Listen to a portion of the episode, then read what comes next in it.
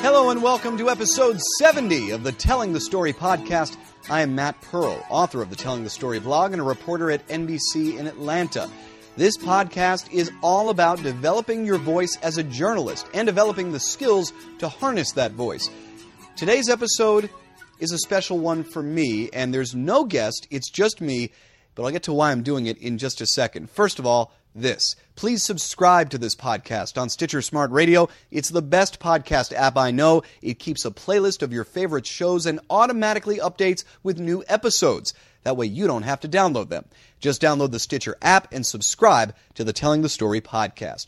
Second, rate and review this podcast on iTunes. If you like what you're hearing and want others to hear it too, a kind rating on iTunes is the best way to boost us in the rankings and the search. So I kindly encourage that. Finally, you can buy my book, The Solo Video Journalist, wherever fine books are sold. It is a how to guide for the most in demand job in local TV news those who shoot and edit their own stories. It's getting picked up by college classes, it's being read around the world. Again, that is The Solo Video Journalist on sale now. Well, this is a special episode for a few reasons. First of all, it's the 70th episode of the podcast, so anytime you get a multiple of 10, that feels like it means something.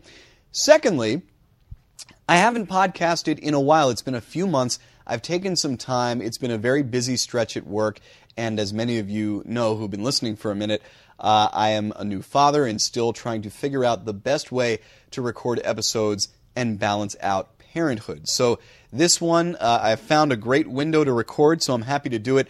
And then the other reason I'm very excited is because I've done this a few times now where I've read on the podcast blog posts that I've written that have meant a lot to me, and this one is similar.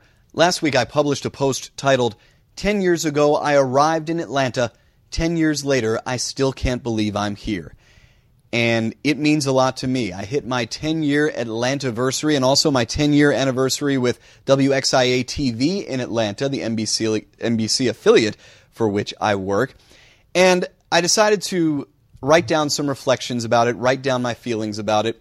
And I posted it last week on my Facebook page, and it got a very powerful response. A lot of people reading it, commenting on it, uh, reaching out to me about it. So I thought for those people who don't read the blog regularly, it might be nice to do this as a podcast episode as well. So, coming in the future, there will be the more traditional episodes of the Telling the Story podcast with special guests from the storytelling and journalism worlds.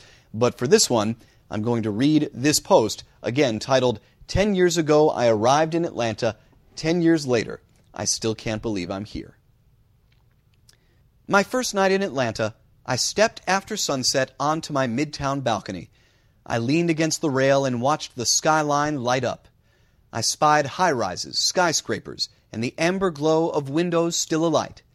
A dozen blocks away, a golden spire peaked above the buildings and pierced the night blue air.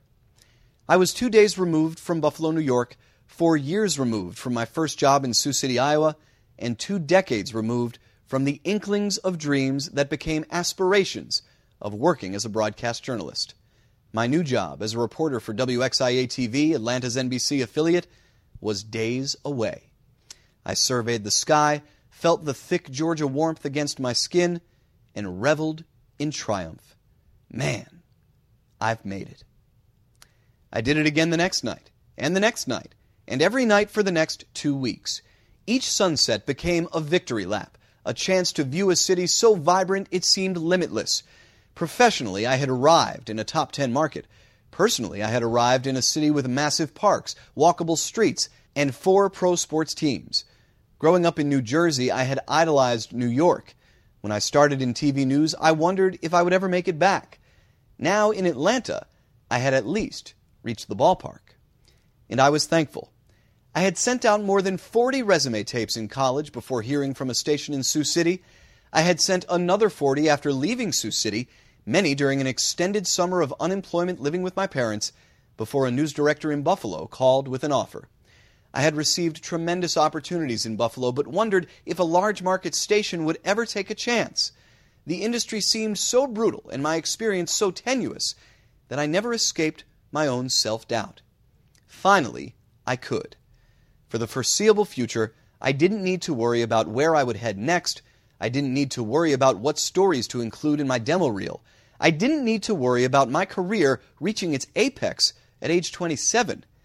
From my balcony, I saw a city into which I could endlessly expand. I didn't, in those moments, think far down the path. I'm sure I didn't concoct a vision for where I'd be 10 years later, in the same building, on a different balcony, with the same gratitude, but for different reasons. This week marks my 10 year anniversary, both in Atlanta and at the station I've represented since my arrival. I have tried to surmise definitive what it all means reflections, but mostly I get sidetracked in the swell of memories that have built in the past decade. Memories I could not have foreseen while reveling on the balcony. Ten years ago, I didn't own a professional social media profile. Now I own three, which have allowed my stories to be seen worldwide, occasionally for an audience of millions. Ten years ago, I slapped beds of music on every feature I edited. Ten years later, I've learned how to capture moments with the camera and let them breathe in their natural glory. Ten years ago, I had never left the country for an assignment. Ten years later, I've covered three Olympic Games on three different continents in addition to three Super Bowls, a World Series, and a presidential inauguration. Ten years ago, I had never won an Emmy Award nor heard of the NPPA. Ten years later, I've been awarded 24 Southeast Emmys and named the NPPA's National Solo Video Journalist of the Year four times. Ten years ago, I was single, hoping Atlanta might bring a few first dates. Ten years later, I just finished making a homemade pizza for my wife and a mini pizza for my one year old daughter. She ate the whole thing. Mostly, ten years ago, I felt one strain of despair the rip of saying goodbye to a community of friends, family, and colleagues in Buffalo. At my goodbye party, which took place in the snow in April, 70 people showed up. I hated to part with the coworkers, competitors, and friends I had made in my four years. I wondered if I would build such a community in Atlanta. Ten years later, I'm glad to answer yes. I have immersed myself in this spectacular city and have been rewarded with lifelong friendships. And I've never stopped being grateful. While I don't head out on the balcony every night, I stopped after those two weeks.